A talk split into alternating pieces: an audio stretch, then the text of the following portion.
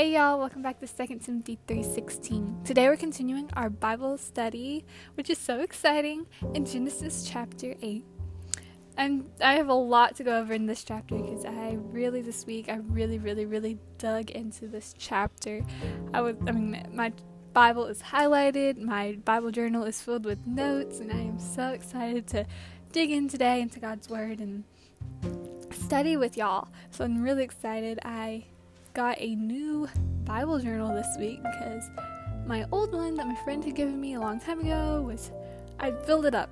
And so I was so happy this week I was able to get a new Bible journal. So Wednesday, look out for a blog post about really neat Bible journals I saw from Hobby Lobby and other places. I was there were so many I couldn't decide and I finally picked one. And so I'm so excited to maybe do a blog post coming out Wednesday with different Bible journals and different items to use for studying God's Word. Alright, let's dig in. And God remembered Noah and every living thing and all the cattle that was with him in the ark. And God made a wind to pass over the earth, and the waters assuaged. The fountains also of the deep and the windows of heaven were stopped, and the rain from the heavens was restrained the waters returned from off the earth continually.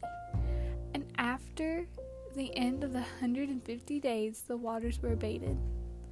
And the ark rested in the seventh month on the seventh day of the month upon the mountains of the Ararat. And the waters decreased continually until the tenth month. And the tenth month on the first day of the month were the tops of the mountains seen. And it came to pass at the end of the forty days that Noah opened the window of the ark which he had made. And he sent forth a raven, which went forth to and fro, until the waters were dried up from off the earth. Also he sent forth a dove from him to see if the waters were abated from off the face of the ground. But the dove found no rest for the sole of her foot. And she returned unto him into the ark, for the waters were on the face of the whole earth. And he put forth his hand, and took her and pulled her in unto him into the ark. And he stayed yet another seven days. And again he sent forth the dove out of the ark. And the dove came in to him in the evening. And lo, in her mouth was an olive leaf plucked off so no one knew that the waters were abated from off the earth. And he stayed yet another seven days, and sent forth the dove, which returned not again unto him any more. And it came to pass in the six hundredth and first year, and the first month, and the first day of the month, the waters were dried up from off the earth. And Noah removed the covering of the ark, and looked, and behold, the face of the ground was dry. And in the second month, on the seventh and seventeenth and twentieth day of the month, was the earth dried. And God spake unto Noah, saying, Go forth of the ark, thou and thy wife, and thy sons and thy sons' wives with thee. Bring forth with thee every living thing that is with thee of all flesh, both fowl the both fowl and of the cattle, and of every creeping thing that creepeth upon the earth, that they may breed abundantly in the earth, and be fruitful and multiply upon the earth. And Noah went forth, and his sons and his wife, and his sons' wives with them. Every beast, every creeping thing, and every fowl, and whatsoever creepeth upon the earth, after their kinds, went forth out of the ark. And Noah built an altar unto the Lord, and took every clean beast and of every clean fowl, and offered burnt offerings on the altar. And the Lord smelled a sweet savor. And the Lord said in his heart, I will not again curse the ground any more for man's sake. For the imagination of man's heart is evil from his youth, neither will I again smite any more everything living as I have done while the earth remaineth, seed time and harvest, and cold and heat, and summer and winter, and day and night shall not cease.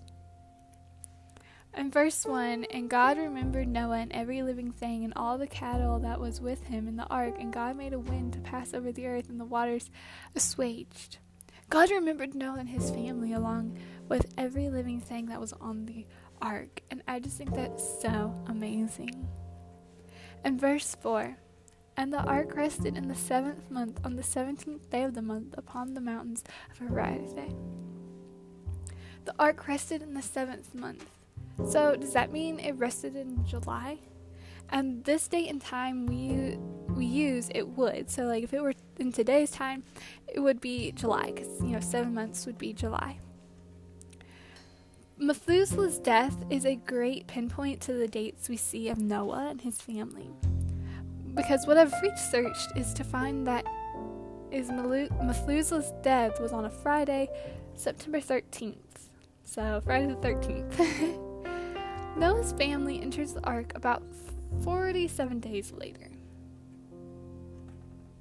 In verse 5, the waters decreased continually until the tenth month. In the tenth month, on the first day of the month, where the tops of the mountains were seen. We see here that the waters decreased until the seventh month, which relates back to verse 4 on how the ark rested in the seventh month. So, if you're taking it from the time Methuselah died and researching in the Bible time, then you can find out what the actual date and day was. Verse 7 and 8. And he sent forth a raven, which went forth to and fro until the waters were dried up from off the earth. Also, he sent forth a dove from him to see if the waters were abated from off the earth and ground, or face of the earth and ground. So, why did Noah send a raven and then a dove? I'm not 100% sure why, I do know that ravens are scavengers and more prone to survival and can take on a harsh and can take on harsh conditions. They tend to travel over a widespread area and can fly longer and like in a wider distance without rest for a lot longer. Versus doves, live off seeds and insects, meaning the waters would have needed to been gone in order for the dove to rest and eat. Also, doves like to rest on dry ground and are known to fly in the valleys and feed off of vegetation. So we see here that was the difference between the raven and the dove. When Noah sent out the raven, he could see if there was more land and he could go further distance and see if there was more land. Versus the dove could see if if it was dry right there where they were and how dry it was. I think it's so neat how God even has down to the details. He has provided us everything we would ever need, even down to the details of a raven versus a dove. Verse 9 but the dove found no rest for the sole of her food, and she returned unto him into the ark, for the waters were on the face of the whole earth. Then he put forth his hand and took her and pulled her in unto him into the ark. As we just talked about in verse 8, the dove liked dry ground. So even if the trees and things were there for the dove to land on, she would the dove would have still returned to the ark because the waters on the face of the earth and she would have, or the dove would have needed to be on the ground more than likely because that's what they liked. That's what they're more natured to. Verse 11 And the dove came in to him in the evening, and lo, in her mouth was an olive leaf plucked off. So Noah knew that the waters were abated from off the earth. We see here that the dove brought back an olive leaf, letting Noah know that the waters became abated, meaning less intense or widespread. Verse 12 And he stayed yet another seven days, and sent forth the dove, which returned not again unto him any more. We see here that the dove did not return, meaning it found dry land. Because remember, the dove likes dry land. They're more used to that. They eat off vegetation and they also eat off of insects. Verse 15 and 16.